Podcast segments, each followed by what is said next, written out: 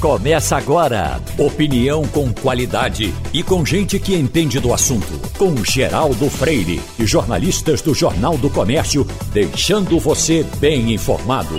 Passando a Limpo. Oi, o Passando a Limpo está começando. Hoje tem Wagner Gomes, Fernando Castilho e Romualdo de Souza. Fazendo aqui o registro de um recado que vem de Fábio, que ele diz o seguinte, ó. Estou com meu pai na emergência clínica do HR, fico embaixo, mas a superlotação está demais, é muito calor. Tem hora que tem quase 100 pessoas em um espaço de 20 metros quadrados. Uma observação: o tratamento dos enfermeiros e maqueiros é ótimo. Eles fazem o impossível. O problema é a superlotação. Certo? É uma situação, né, Geraldo? Não é? Agora, Wagner, é bom sempre destacar esse atendimento de como, como essa gente é. é porque a gente sabe, inclusive, que os enfermeiros ganham mal, e, e, e, inclusive nos hospitais particulares. Mas eles são muito tratáveis, muito, muito agradáveis, muito comprometidos. Entendeu? O, o Geraldo, Esse registro é importante ser feito. Claro, é preciso ser feito e é, é bom ressaltar isso, porque isso também faz parte da essência da profissão. Uhum. O paciente que está ali, ele evidentemente ele precisa do apoio daquele profissional e o profissional sabe disso. Apesar dos problemas que o profissional passa com uh, má remuneração, com atraso de salário, com más condições de trabalho, ele sabe que ali tem um ser humano que precisa da, da, da, do trabalho dele, da atuação dele. Isso é muito importante. Então, isso faz parte da essência. Já pensou se todo mundo cruzasse os braços? Uhum. Porque teve um salário atrasado, porque teve. É, porque o salário é baixo, porque é, os equipamentos não são adequados para aquele para aquela atividade. Já pensou? E esse desconforto uh, de que o nosso amigo reclama aqui que o pai dele está enfrentando, é desconforto também para quem trabalha lá. Ex exatamente. Nesse calor, nessa agonia, nessa loucura, né? Exatamente. Imagina, veja só, uhum. e quantas pessoas cada profissional desse tem para atender todos uhum. os dias, né? Veja o tamanho da batalha que cada um tem diariamente, né? É, é uma, uma guerra sem fim, você sabe muito bem. Agora, Geraldo, já que você falou em hospital, me permita aqui dar um recado é, um apelo, na verdade. Você lembra do sanfoneiro Zé Bicudo, né? Zé Bicudo. Zé Bicudo uh, teve um AVC, está internado no Hospital da Restauração. Então, imagine, Geraldo, nessa época, o que é para um músico que está há mais de um ano sem trabalhar, sem ganhar dinheiro, adoecer e está precisando comprar remédios e outras coisas, como, por exemplo, fraldas geriátricas. Então, eu recebi um apelo ontem da esposa dele, me procurou, Uh, e pediu para que eu fizesse algum aviso aos amigos que conhecem o trabalho de Zé Bicudo, o pessoal do forró, o pessoal que já foi dançar, já foi ouvir, já foi cantar com o Zé Bicudo também. Então, que faça uma, uma doação de qualquer valor. Ele, ele, tem o Pix dele aqui, é o, o CPF dele, 184-069-12472. 184-069-12472. Está precisando de ajuda. Como no rádio é muito rápido, se você quiser pegar informações, eu coloquei, eu fiz uma postagem no meu Instagram agora pela manhã. Então, no Wagner Gomes, Wagner com w.wgnews, no meu Instagram, você encontra as informações detalhadas para quem puder ajudar a Zé Bicudo. E qualquer valor serve. Qualquer valor serve, que a situação dele é muito difícil. Uma notícia triste de morte, repercutido muito na mídia social, desde a noite de ontem, o violonista Henrique Anes. Henrique Anes. Violonista de uhum. muita categoria. Isso. Né? Por diversas vezes participou dos nossos debates. Mesa de bar também. Mesa de bar também. Fizemos né? uma mesa só com violonistas de primeira uhum. qualidade, só com profissionais de, de cordas. Tido como violonista classe A. Classe A. Elite, um né? dos melhores do Brasil, sem uhum. dúvida. Aclamado em todo o Brasil, reconhecido em todo o Brasil. E nós perdemos Henrique Anes de ontem para hoje. Acho que foi, foi ontem uma à noite. repentina, foi. né? Foi, exatamente. Uhum. Ah, uma informação positiva que recebeu alta uh, Antônio Luiz Neto, quando disseram está entubado, Covid, aí vem logo aquelas expectativas ruins, mas a informação é de que já está em casa, Antônio Luiz Neto, vamos torcer para que se recupere definitivamente. O Romualdo, é, é, é, é normal a gente estar em algum lugar.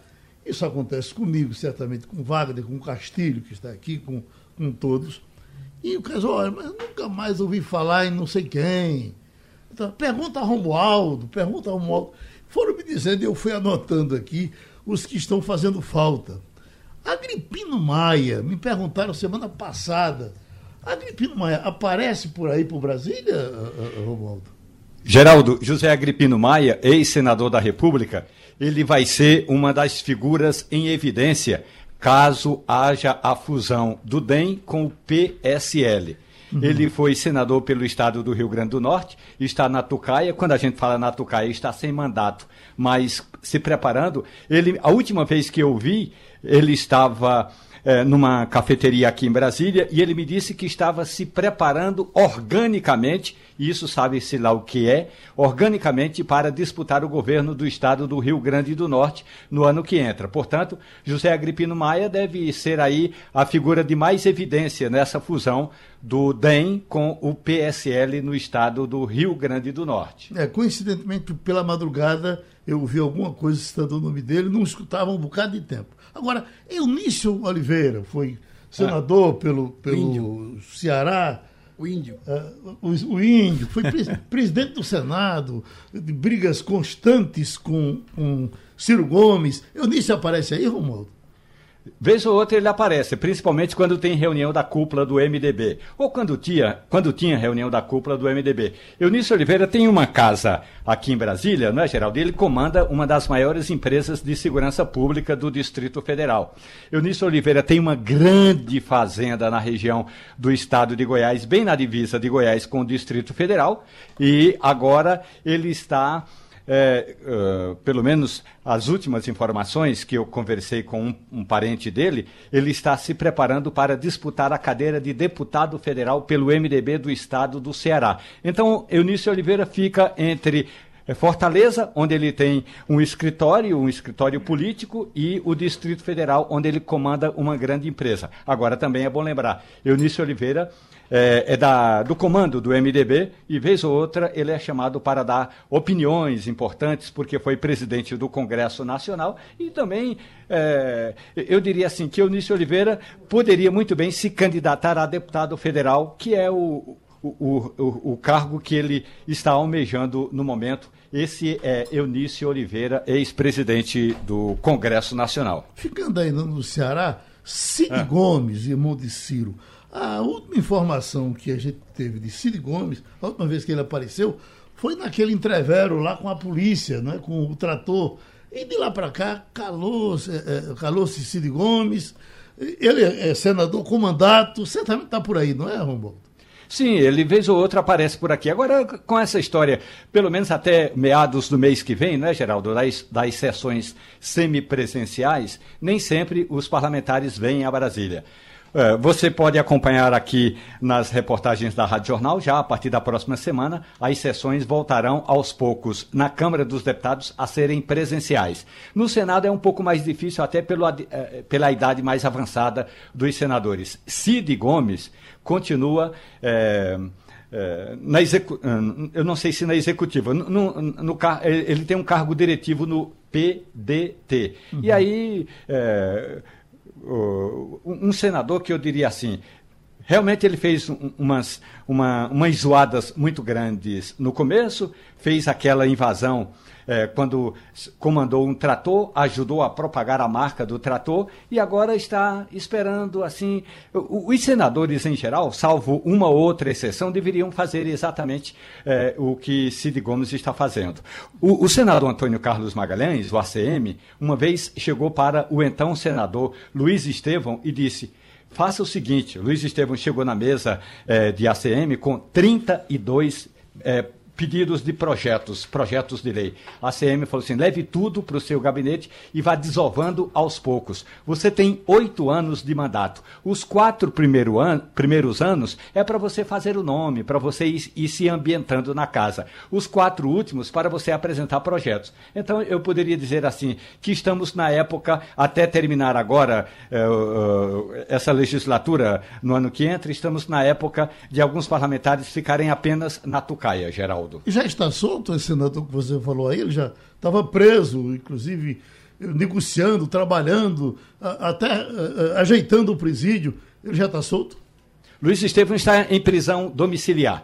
Aliás, tô, ele sempre foi um, um, riquíssimo empresário em Brasília. Ele tem um dos portais de mídia mais lidos do país, que é o Metrópolis. Tem uma rádio é, muito é, bem sintonizada aqui na capital federal. Comanda um time de futebol que vez ou outra disputa partidas importantes, o Brasiliense. E Luiz Estevam está naquela. É, passa os finais de semana em, em casa, vez ou outra consegue uma liberdade, mas ele está agora em prisão domiciliar. Agora, Geraldo, tem uma investigação, ou uma das investigações contra o senador Luiz Estevão, que é a seguinte, por uma questão de é, indisciplina. Luiz Estevão estava é, prestes a cumprir uma das penas lá no presídio, aqui no presídio da Papuda, em Brasília, e ele mandou reformar a cela dele. A cela ficou bem reformada e aí ele colocou dentro da cela uma máquina de café em cápsula dessas vendidas no mundo todo. E aí estava indo tudo bem. E o problema é que um dia chegou um, um guarda é, desses de presídio e pediu um cafezinho a Luiz Estevão e Luiz Estevão lhe negou é, é, é o café. Sabe-se lá por quê. E aí o guarda registrou é, que tinha visto a máquina de café em cápsula é, na, na cela de um presidiário e isso gerou uma investigação. Muitos dire... O diretor do presídio foi afastado, o chefe daquela ala também foi afastado, alguns guardas foram afastados, passaram por processos disciplinares de investigação. Luiz Estevão perdeu algumas das regalias e agora volta a ser notícia aqui em Brasília. E qual é a notícia? É que o portal dele, esse Metrópolis, está ganhando boa parte dos prêmios de que disputa, Geraldo. Eu quero lhe dar uma notícia que talvez não esteja aparecendo por aí, porque está trabalhando na Rádio Tupi eu escuto nos sábados um programa, ele faz um, concorre aqui com, com Wagner Gomes, Garotinho. Garotinho e Rosinha estão com um programa bem movimentado na Rádio Tupi no sábado pela manhã. Agora, Gin Argelo, tem notícia dele?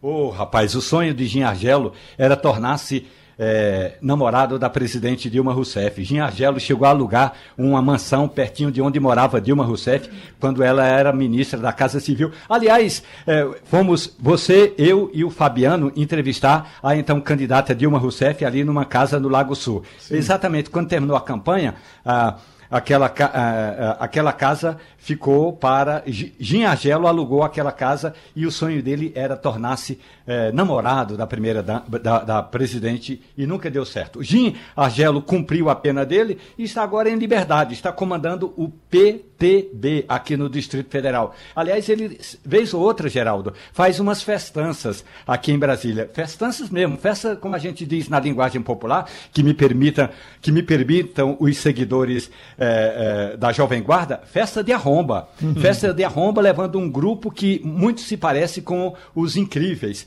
Então, Ginhagelo está na ativa de novo, continua na área de imóveis, ele é corretor de imóveis, continua comandando a Associação dos Corretores de Imóveis e continua comandando o PTB. Bom, você tirou nota o... 10, não é nem Castilho tem um aí mais complicado. De quem é? Não, era só para duas informações. O Eunício é um empresário bem sucedido, é um daqueles empresários que do Ceará saiu para a política. Uhum. Não, era, não era político e, pelo sucesso empresarial e pelas suas articulações, virou político. Mas tem dois nomes aí que você esqueceu. Uhum. Um é Garibaldi Alves. Filho, Garibaldi Alves Filho, uhum. que deve ser candidato a deputado federal, voltando agora, com apoio, inclusive, de Zé Agripino, é, numa chapa em que o filho dele pode ser o vice de uhum. Fátima Bezerra. Aliás, adversário de, de, de, Zé Agripino, numa, Fátima, numa chapa que ele pode ser o, o filho dele pode ser o vice de Fátima Bezerra. Então, Agora o Garibaldi pai morreu, aquele do Fazendo História, que tem aqui. Eu quero. Aí, resultado: o Garibaldi Filho, que é o senador, que é autor de uma das frases mais extraordinárias, que diz o seguinte: que o lugar mais próximo do céu que existe na Terra é o Senado. Uhum. Essa é uma frase dele. E uma outra figura. Então, o Garibaldi deve ter, devem haver na campanha do Rio Grande do Norte, eu estava lendo um noticiário essa noite sobre isso. É, o, o, a Fátima Bezerra, que talvez com o filho de Garibaldi, Zé Agripino e o nosso Rogério Marinho, que é um candidato do PSDB. Um outro nome que eu só queria lembrar aqui é Cássio Cunha Lima, que é deve que, tentar voltar agora, voltar eu, na Paraíba uhum. é, e deve voltar como deputado estadual. Há uma leitura. E ele tinha um filho que estava deputado estadual e estava brilhando, inclusive. É verdade. Então, ah, lá, é deputado federal. Deputado federal. Então uhum. ele deve voltar. Então é o seguinte: o que a gente, alguns analistas estão prevendo é o seguinte: que depois dessa onda de Bolsonaro que elegeu uma, uma grande quantidade de, de João Ninguém, é possível que as velhas raposas da política dos estados voltem Sim. na Câmara. Uhum. Então a gente corre o risco ou a possibilidade de ter essas velhas raposas na Câmara e aí vai ser um outro nível, certamente com esse pessoal daí Arthur Lira não seria presidente de nada. Deixa essa raposa. E sabe falar. quem está de volta, Geraldo? Oi. Quem está de volta é Demóstenes Torres. Pronto. Sim. Encontrei com o ex-senador, aliás, com o senador caçado, é bom que se diga, Demóstenes Torres, e ele está sendo, assim, cotado para disputar a cadeira de senador da República. Lembrando que na próxima eleição só teremos uma vaga. E uhum. ele, ele tem o apoio é, da cúpula do MDB, inclusive de Iris Rezende. Ele tem o apoio do, da cúpula do, do DEM, do Democratas, pelo governador Ronaldo Caiado. E ele me disse o seguinte: se houver de fato essa fusão do PSL com o DEM, ele vai ter muito dinheiro na chamada, no, do chamado fundo eleitoral. Demóstenes Torres disse que vai voltar para provar a inocência, coisa que ninguém acredita que ele seja inocente. Mas ele já está aí é, é, livre de todas essas investigações, de todos os processos, e vai voltar, segundo ele, nadando de braçadas. Deixa eu, eu só, rapidinho, só, só, só um tiquinho, Wagner, porque a gente falou de tanta gente feia. Deixa eu perguntar, aquela moça linda, Rita Camata, que encantava, uh, era mulher também de um do senador. Aliás, o marido Gerson, dela morreu. Gerson Camata. Ela Gerson ficou viúva, Camata. né? Ela foi candidata a vice-presidente. Foi candidata a vice de Serra, é, inclusive, Serra, né? É. Ela uh, deixou política, Romualdo? A chamada musa da Constituinte. Uhum. Aqui para nós, e que me, que me perdoem os demais, Rita Camata realmente era bonita, viu? Uhum. Ela continua bonita, mas na época da Constituinte, ela era, assim, a musa da Constituinte, como dizia é, o presidente da Constituinte, Ulisses Guimarães. Pois bem, Rita Camata agora comanda um grupo de estudos, um grupo de mulheres de estudos no MDB. E uhum. ela passou a ser. É, ela virou professora, né, Geraldo? Uhum. É, e aí estava dando aula. A última vez que eu a vi é, foi antes da pandemia, é, nunca mais tive contato com Rita Camata, não. Mas a Rita Camata, eu vou te contar uma história, viu? Ela uhum. tem história para contar. os, os, opositores, a, os, os, antipáticos à, à, candidatura de Serra naquela época diziam maldosamente que nem Rita Camata conseguiu dar beleza à chapa de Serra. né? Mas eu quero, eu quero encerrar. Uh, esse, o Enem. Esse Enem, dizendo o seguinte: que Jim Agelo só não foi namorado de Dilma Rousseff por um detalhe, porque ela não quis. Porque ele fez de tudo para ser e ela não quis o bichinho de jeito Ele nenhum. chegou a comprar um par de tênis, que era daqueles, daqueles tênis que tem uma, uma, um amortecedor, porque ela, a, a, a presidente, então candidata, caminhava muito ali pelas ruas do Lago Sul. É numa avenida chamada Península dos Ministros. E aí Giangelo, que eh, estava um pouco acima do peso, foi perdendo peso, foi para a academia. Dizem que ele passava horas na academia para ficar um pouco mais esbelto, mas ainda assim a presidente Dilma Rousseff a então candidata Dilma Rousseff foi resistente e não cedeu aos encantos do bonitão Ginargelo. Bom, nós estamos aí com esse, esse rolo danado na economia. Uh, como é o nome da história, uh, Castilho? É Evergrande. Evergrande? Evergrande. Evergrande. Evergrande. É, então vamos lá, Castilho, com a Evergrande. Bom dia, doutor Luiz Felipe. É, nós temos uma curiosidade para saber é o que de impacto essa situação dramática dessa companhia pode provocar no mercado de bolsas ao redor do mundo? E se a gente pode comparar esse impacto ao famoso impacto de 2008 do subprime, ou é uma coisa menor? Opa, bom dia, Castilho, bom dia, Geraldo, bom dia a todos aí da Jornal do Comércio. É, o, o, vamos lá, o, o, grande receio do, do mercado é o risco sistêmico, né? que, como você bem falou, aconteceu em 2008, com, com o, o, ponto focal assim, daquela, daquela, daquela época foi a, a, quebra do banco Lehman Brothers, né? que era um banco muito importante é, nos Estados Unidos, e, e, e, aquilo gerou um receio de uma quebradeira em sequência, né? O, o, o Lehman Brothers devia para muitas instituições financeiras, então aquilo poderia é, gerar uma, uma reação em cadeia, e aí fez com que o, o Tesouro Americano intervisse, né? E, inclusive, aportasse é, dinheiro, né, recursos públicos no, em todos os bancos, os grandes bancos americanos, né, Citibank, praticamente todo o sistema financeiro teve que entrar aí sobre intervenção, né. Isso, inclusive, pareceu muito com um, um, um momento que a gente teve aqui no Brasil, você, você lembra bem, em 97, do PROE, né, uma crise bancária é, também, de certa forma, corrido por um problema no crédito, né. É, então, o, o, o, grande receio do mercado é, é, é justamente esse risco sistêmico, é dessa esse, esse calote eventual aí, provável aí dessa construtora, gere problemas é, em cadeia aí no sistema financeiro. Romualdo de Souza. Professor, muito bom dia para o senhor. O senhor fala desse risco sistêmico, e aí eu me recordo aqui daquela tese do professor Edward Lorenz, chamado do, do efeito borboleta, ou a teoria do caos. Na sua avaliação, se a borboleta do Evergrande bater as asas na China, isso pode desestabilizar eh, economias que estão em processo de recuperação, como a brasileira? Romualdo, bom dia, obrigado pela, pela pergunta aí. Veja, tudo é possível, certo? A, a, em economia, né, as possibilidades aí são infinitas. E, e agora, é, é, eu gosto sempre de usar o passado aí para tentar avaliar aí o, o, quais são os possíveis cenários aí mais prováveis, né? Os cenários mais prováveis. Eu estou eu, eu, eu lembrando agora, nesse momento, muito da, da crise asiática, né? 97, né? que você começou também com a, com a crise financeira, com a crise originada no setor imobiliário, né? As pessoas... Agora, na época, né, o, o grande problema aí desses créditos imobiliários é que eles eram em moeda em dólar né? E, as, e, esses países, na época, a Coreia, a, a, a, a Malásia, né? todos aqueles países que estavam num crescimento muito forte na, na Ásia, eles, eles não tinham reservas em dólar para pagar aquelas dívidas em dólar que eles tomaram para financiar aquele, aquele crescimento na, no investimento imobiliário. E, e, e, é importante lembrar que a partir daí justamente todos esses países asiáticos e o Brasil também, todos os países é, é, emergentes que tinham muito essa vulnerabilidade né, com relação ao câmbio.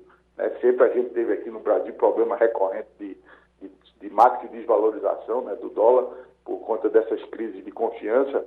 Então, a partir daquele momento, aí os países, de uma forma geral, começaram a constituir reservas em dólar muito grandes. Né? A China, por exemplo, tem mais de 3 trilhões de dólares em reservas. Isso foi tudo feito justamente para prevenir, para evitar essas situações de, de, de, de, de cor, né? por conta de, de, falta de moeda forte para pagar esse, esse, esse endividamento. Ah, então, eu acho que hoje é, a situação é, é, mais controlada. Como eu falei, a China tem reservas e, e, e, os países, o Brasil, inclusive, tem mais de 200 bilhões de reservas em dólar. Né? Então, a gente tá, tá, os países, de uma forma geral, estão muito confortáveis com relação essa questão cambial. Tá? A gente já está sendo afetado aí é, mais, Romualdo, na, na ponta do, do, do, das commodities, principalmente da commodity minério de ferro, que, era um, que é um do, dos principais itens da nossa pauta de exportação. Né? A Vale, a, a principal empresa aí do mundo de, de, de produção de minério de ferro, e, e o minério de ferro estava numa, numa, numa, numa valorização impressionante, ele saiu de 90 dólares em 2020 já estava em mais de 200 dólares a tonelada, e ele agora voltou e caiu fortemente é, por, por, conta desses eventos aí de, de, de percepção de risco na, na, China, principalmente percepção aí de, de problema no setor imobiliário, que é um grande consumidor de, de, minério de ferro. Então a gente pode ser afetado aí nessa, nessa questão da, da, da exportação de commodities, né, que é um, um item que estava favorecendo muito a nossa recuperação da atividade econômica. Wagner Gomes? Nesse aspecto, Luiz Fernando, eu vou trazer alguns dados aqui para que nosso ouvinte tenha noção do tamanho da dor de cabeça que o Brasil está passando com esse, esse, esse tombo da Evergrande lá na China. Só este ano, de janeiro a agosto, o Brasil exportou 64 bilhões de dólares para a China. 64 bilhões. Para os Estados Unidos, que é o nosso segundo maior parceiro comercial, foram 19 bilhões. E para a nossa vizinha Argentina, 7. Então veja só, 7 bilhões para a Argentina, 19 bilhões para os Estados Unidos e 64 bilhões de dólares para a China somente neste ano. Então, das exportações do Brasil para a China, 69% da soja produzida aqui no nosso país vão para a China. 63% do nosso minério de ferro vão para a China. 57% da carne bovina vão para a China. Como o senhor já disse, o minério de ferro naturalmente deve sofrer o maior impacto, o setor do minério de ferro. Agora, uh, setores como soja e carne bovina podem sofrer impactos também ou conseguem escapar se por acaso houver de fato essa crise que se avizinha? É, o, o, realmente, você foi, foi no ponto é, crucial. Né? A, nossa, o Brasil hoje, ele, a China é bem mais importante aí que os Estados Unidos, por exemplo, para a nossa pauta, é, para o nosso crescimento econômico. Né? A complementaridade né, da, da, da, da, nossa economia com a chinesa é muito maior hoje do que com, com os Estados Unidos. E é, realmente é, é, é esse é o ponto fundamental que a gente precisa ver como vai evoluir. Agora, lembrando o seguinte, a, a China também, é, tá, tá, o crescimento da China também é muito atrelado, na verdade, toda a economia é globalizada, né? Uma coisa está ligada hoje. Hoje, por exemplo, um dos grandes problemas no, no, mundo é a inflação, que é causada justamente pela a forte demanda americana por produto que não consegue chegar da China, né? Que os portos todos congestionados, os, o frete de container disparou, né? Mais do que duplicou o preço, porque você tem, tem uma demanda muito forte de consumo dos Estados Unidos e que acaba favorecendo a China e acaba também afetando a gente. Isso que fez, é, provocou é, essa pressão aí no preço da commodity e agora está tendo um freio de arrumação. Do ponto de vista de curto prazo, eu acho que vai depender muito de como o, o, o Banco Central lá chinês, o, a área econômica da, da, do, da China vai administrar essa essa questão do risco sistêmico. Eu acredito, como é uma economia muito planejada, eles devem administrar isso e evitar um, uma quebradeira em cadeia.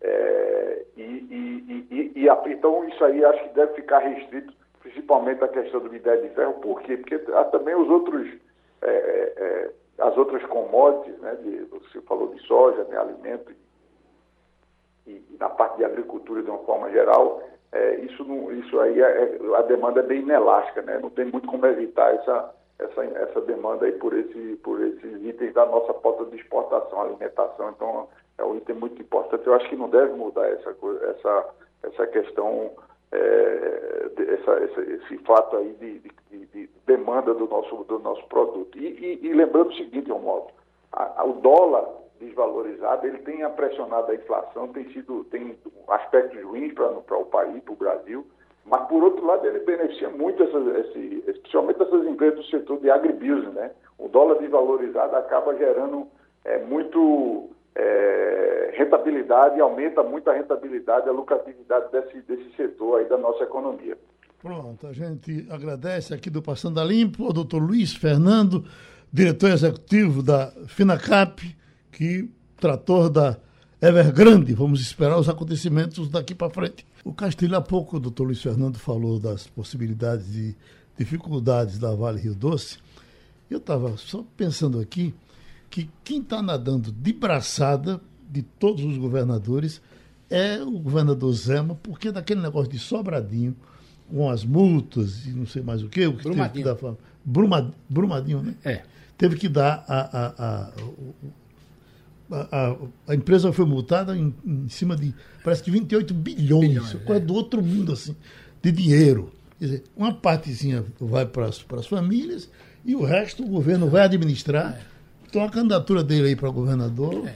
depois, é. em cima dessa tragédia, vai Olha, ser tranquilo. É, é, em cima dessa tragédia e também na tragédia da Covid-19, é preciso que a gente preste atenção a duas coisas. No caso de Zema, ele está recebendo uma quantidade muito forte que permitiu ele dá uma organizada nas contas de Minas, assim como também o governador do Rio Grande do Sul, que não recebeu isso, mas conseguiu organizar. De uma forma geral, Geraldo, essa safra de governadores, me parece, e aparentemente, ela é um pouco mais é, disciplinada do que os outros. A gente não tem aquela esculhambação que a gente teve no governo é, de Dilma e de Temer. Então, o que, que aconteceu? Primeiro, no caso de Minas, ele vai organizar, já está pagando o salário em dia, está pagando as coisas, não está fazendo obras ainda, porque o dinheiro não entrou tudo, mas ele vai fazer, porque vai entrar esse dinheiro. No caso dos outros governadores, é preciso prestar, inclusive Pernambuco, foram beneficiados por duas coisas. Primeiro, até o dezembro desse ano, nenhum governador vai dar aumento. Imagina você passar dois anos sem dar um real de aumento porque a legislação federal impede. Isso ajudou muito caixa dos estados. Segundo, o crescimento do dólar, que ajudou o faturamento do ICMS, dos produtos cotados em dólar, a inflação naturalmente sobe muito. Ajudou Vídeo o preço da gasolina. Preço da gasolina, né? Isso aí. Finalmente, é a busca dos governadores para aquele negócio de Capag B que Pernambuco entrou, pelo menos 10 estados organizaram suas contas, e aí o que é que acontece? Agora, em 22, eles terão mais volume de investimento. Então, de uma forma geral, é, Bolsonaro sabe disso, está atacando os governadores, que eles sabem que os governadores em 2022, assim como em Pernambuco, né, terão bala na agulha para mostrar serviço. E os caras já estão mostrando. A gente já está vendo o governador Paulo Câmara está investindo, anunciando pelo menos 500 milhões. É, ele está pelo interior, visitando estrada, inaugurando obra, fazendo isso aí. E nos demais estados está acontecendo isso. Salvo os estados que estão com dificuldades, 10 a 12 estados. Mas, no geral, os governadores se beneficiaram, mas deles todinho o melhor é Zema, que tirou a sorte grande. Pernambuco só espera uma sorte grande, que era a história do precatório. Se o STF pagar, vai entrar no Caixa de Pernambuco 3,9 bilhões. Aí Paulo Câmara não vai precisar nem pedir dinheiro emprestado, porque o dinheiro vai ajudar muito. Resta saber se essa safra nova de governadores que Castilho se referiu muito bem, Geraldo, se de fato agora aprendeu o que é política, porque todos chegaram fazendo promessas mirabolantes. Ah, isso era. Zema, época... por exemplo, disse que ia compor todo o secretariado dele por concurso, lembra? Era. por é. concurso, veja só. Ia deixar o palácio, ia dormir na rua. rua. Exatamente. Então, lá dentro a história é outra. Agora, ah, então é. muito bem, organizar as contas do Estado. Agora resta saber qual é o impacto eleitoral disso também, é né, Castilho? Porque uh, o eleitorado nem sempre se preocupa com isso. Né? Claro. Né, com o, o, Estado organizado, com as é. contas em dia, com tudo bonitinho. É. Na verdade, o eleitor, Na em verdade, sua grande maioria. Olha, os governadores, todos os governadores, né, é, pode até parecer uma coisa curiosa, mas veja bem, o fato de, na Covid-19, os estados brasileiros, né, que tiveram ajuda da União, né, e a União gastou 300 bilhões nessa continha, não puderem dar o aumento como os prefeitos. Então, por exemplo, prefeitos e governadores não dão aumento né, a nenhum servidor até 31 de dezembro. Então, isso gera um fluxo de caixa muito bom. Tanto que Pernambuco conseguiu fazer isso. Mas não foi só Pernambuco. Outros estados, do Piauí e vários estados conseguiram isso. Então, é uma questão que teve, uh, primeiro, o disciplinamento, o cara tem que se organizar para voltar para o dinheiro prestado, e aí vem a história da Covid, que ajudou o caixa é. de todos eles. Agora, por outro lado, sempre o gestor, ele torna-se uma espécie ah. de refém, não sei se chega tanto do, do, da, do poder do poder do, do funcionalismo público, não é isso? Que vem, os próximos gestores exatamente. vão sofrer muito, porque e, aí é, tem um represamento de dois anos já. É, Imagina a pressão que vai vir por aí. Estados Unidos na mira do mundo nesse momento, porque são 170 países envolvidos nessa missão. Então, Fabíola Góes está em Washington. Os nossos farofeiros uh, apareceram por aí? Olha, bom dia, Geraldo, bom dia a todos. Os farofeiros estão fazendo o Brasil passar vergonha né, em Nova York, comendo pizza do lado de fora de restaurante, não o presidente brasileiro fazendo reunião com o premier britânico e sem o primeiro-ministro britânico, Boris Johnson, e dizendo que não tomou vacina ainda.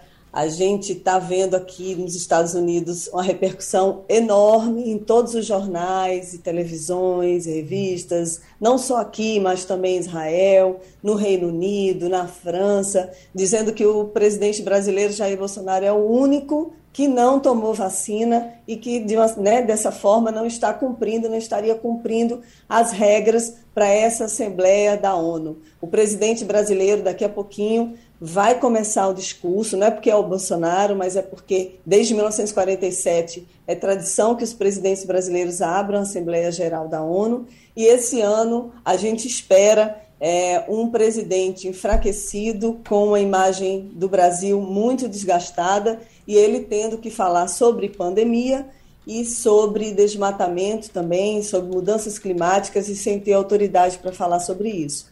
Então, a repercussão tem sido muito negativa.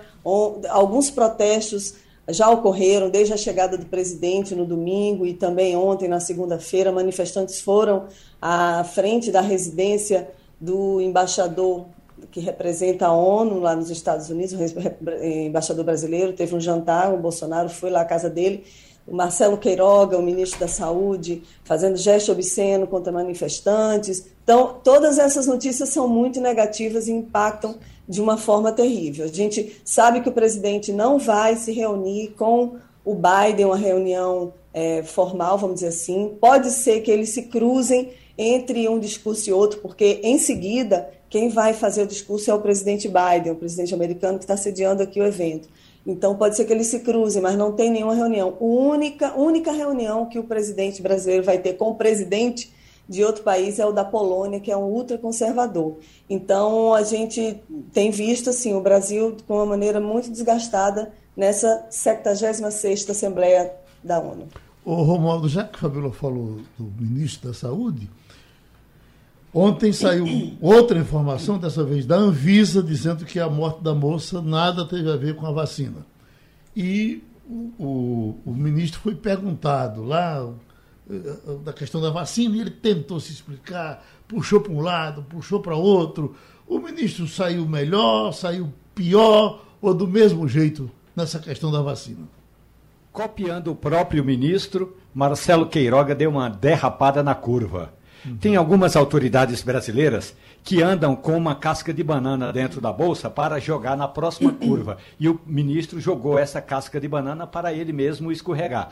O ministro disse o seguinte: que a gente não pode avançar muito, e estava se referindo à vacinação de adolescentes, porque pode haver uma derrapada na curva. Na prática, é o Brasil que está derrapando nessa curva que o ministro está se referindo faltou uma explicação importante. O ministro já havia recebido a informação de que a morte de que ele tratou na semana passada não foi causada por qualquer efeito relacionada ah, é, é, o efeito relacionado à vacinação. Portanto, ele já deveria ter reconhecido isso. Mas não, ontem, quando questionado em Nova York, ele disse: a gente ainda não tem todas as informações, as informações conclusivas ainda não chegaram para a nossa análise, e depois que elas chegarem e analisarmos, aí sim nós daremos um veredito. Hoje, quando, quando o ministro é, é, aparece fazendo um gesto obsceno para manifestantes, a mim não me surpreende absolutamente nada. Marcelo Queiroga, o ministro da Saúde do Brasil, já havia feito gesto obsceno para milhares de brasileiros que perderam parentes e amigos com, é, com a Covid-19, Geraldo. Agora, Castilho, que falta de bom senso, né? porque para arrumar um discurso, ele conseguir jogar lama em cima da vacina chamar a atenção para uma coisa negativa que a vacina não tem. Com que interesse, meu Deus? Antes de eu fazer a pergunta à Fabíola, eu queria só fazer um pequeno comentário. O problema de, do, do, ministro é que o ministro fará qualquer coisa que você possa imaginar, e você pode imaginar qualquer coisa, para ele estar bem com o presidente. O momento, a glória de, de, de Queiroga é ir para Nova York. Ele não tem absolutamente nada que fazer lá, né? É, mas é o fato dele estar na comitiva, isso para ele é uma coisa extraordinária. Então ele faz isso. Tem uma questão de, de personalidade, de dignidade, de respeito com a profissão, respeito com o currículo, né? O que é que a história vai lembrar de Marcelo Queiroga? Não vai lembrar muita coisa boa, tudo. Vai ficar esse gesto lá de Nova York, é o que vai ficar. O ministro que deu, é, que fez um gesto obsceno.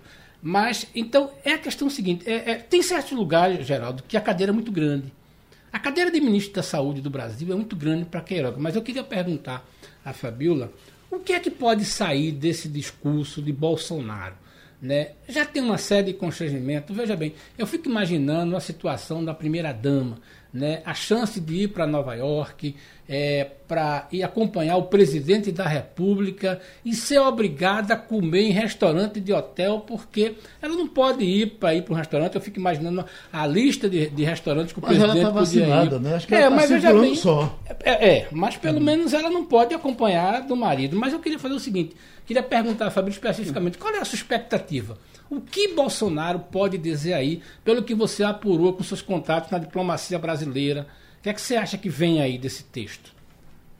Olha, Castilho, a diplomacia brasileira está totalmente na expectativa e muito temerosa com esse discurso do presidente Bolsonaro. Ela não foi faz... informada? Como? Ela, ela, não foi, ela não participou desse discurso? Então, geralmente, quem faz esses discursos são diplomatas especializados nesse tipo de temática da ONU. Eles preparam um discurso extremamente contundente, né, explicando dados, informações. E aí, agora, de última hora, quem faz as mudanças é o presidente Bolsonaro. Aconteceu isso das duas últimas vezes, que foi um discurso, foram discursos negacionistas, e a expectativa é de que ele vai também fazer um discurso negacionista e também querendo se aproximar mais ainda da base dele, né? Ele quer atender, na verdade, ele gostaria de atender as duas partes, melhorar a imagem do Brasil e também atender a base. Só que isso não é possível de, da maneira com que o presidente está conduzindo o país e, e, tem lidado com os principais temas, né? Então, eu sei que a gente, o que a gente conseguiu apurar aqui é que ele vai falar sim da pandemia e vai dizer que a produção do, de vacinas no Brasil está todo vapor e que eles vão, inclusive, oferecer vacinas para outros países, por exemplo, o Haiti, né, tem, que não está vacinando quase ninguém. Então, ele vai querer, tipo, a diplomacia ali da vacina, dizendo, ah, vou ficar bem perante o restante do mundo, porque a gente está combatendo. Os números de vacinação realmente no Brasil estão aumentando, estão se aproximando aqui dos Estados Unidos, aqui porque tem negacionistas, né, muitos, em relação a tomar vacina. Aí no Brasil não, está todo mundo, mesmo os negacionistas querem tomar vacina. Né?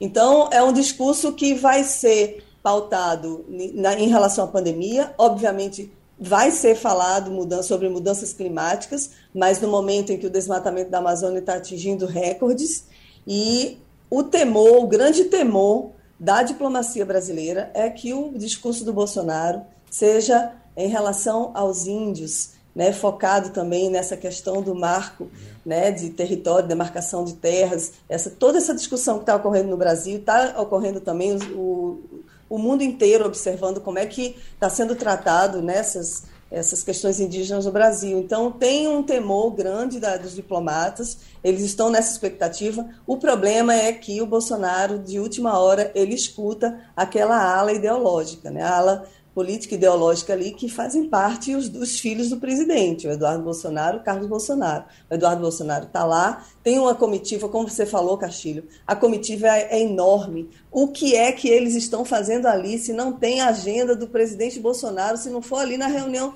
na sessão da ONU? Para que tanta gente? Só tem uma reunião com o presidente, entendeu? Não, tem, não teria por que tanta gente lá gastando dinheiro público. Mas eles querem aproveitar a boquinha e ir para Nova York presidente está perdendo a oportunidade de, inclusive, almoçar e jantar em restaurantes maravilhosos que existem em Nova York porque não está vacinado. Né? E tem integrantes da equipe dele também. Então é constrangimento para todo mundo. A Michelle Bolsonaro também é, passa por esse constrangimento, obviamente. Ô, Wagner, tem aqui um recado que chega para você de Muriel Moraes, jornalista de Arco Verde. Sim. Wagner, urgente, confirmando o falecimento do ex-prefeito de Arco Verde, Rui de Barros em decorrência de um AVC. O velório do ex-prefeito será na tarde de hoje, uh, na quadra de esportes do Colégio Cardeal Arco Verde. Rui de Barros Correia foi prefeito da Arco Verde, ele é marido da ex também ex-prefeita Rosa Barros. Hum. Uh, então foi prefeito de Arco Verde numa época importante, década de 80, não me, não me recordo precisamente o período, mas foi na década de 80. Hum.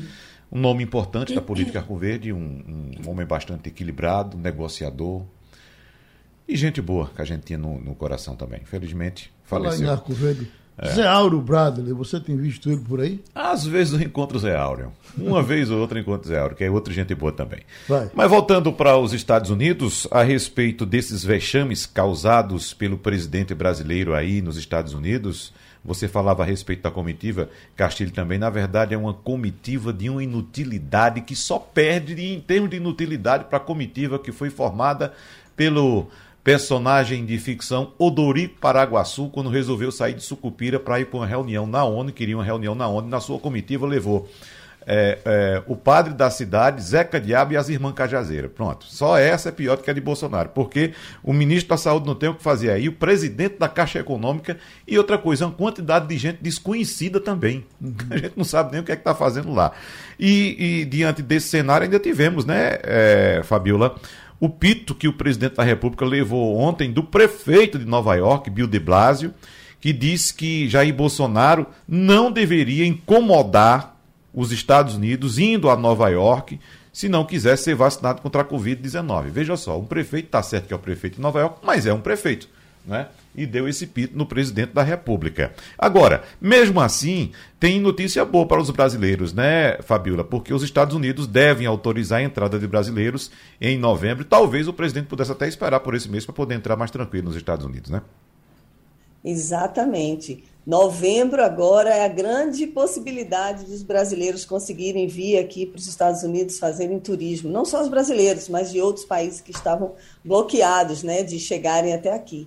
A gente não sabe ainda como é que se darão essas regras, se todas as vacinas serão aceitas, se só as, as vacinas aqui dos Estados Unidos ou aprovadas pela OMS, né, Coronavac.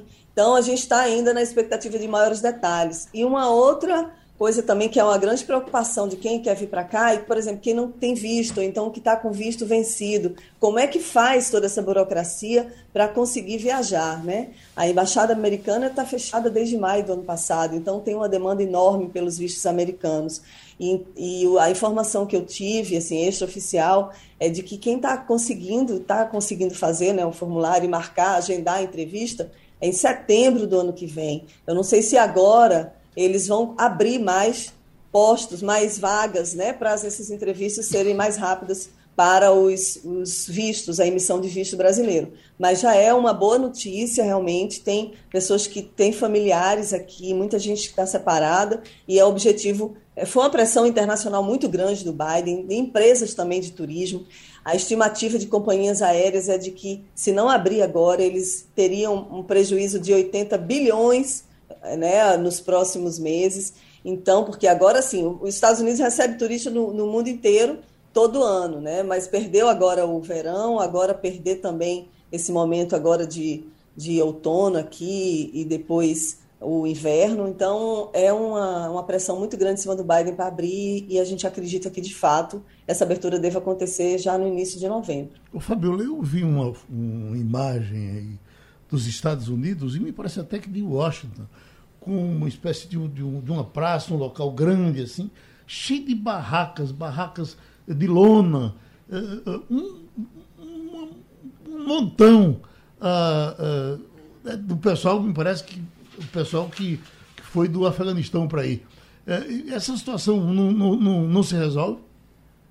Olha, Geraldo, eu não sei se a, a, imagem que você viu é a mesma que eu vejo aqui todos os dias na minha janela, porque uhum a quantidade de barracas só tem aumentado aqui na rua. A gente estava nessa expectativa de que as pessoas pudessem sair, porque o Biden liberou dinheiro para aluguel e tudo, mas não. Eu tenho visto que tem muita bomba, barraca de lona, muita gente do Afeganistão também que está acampado, que deixa o abrigo, né? Então a situação é muito complicada. A imigração aqui nos Estados Unidos é um, é um ponto que tem que ser observado, né? Tem muita gente chegando e sem condições, o governo não está conseguindo atender todas essas pessoas, sem falar na demanda que existe aqui por causa da Covid. Muita gente perdeu emprego, perdeu casa, não tem a menor estrutura e não querem. Muitos não, também não querem ir para os abrigos americanos. Eu nunca estive lá, mas a informação que eu tenho é de que os abrigos são terríveis.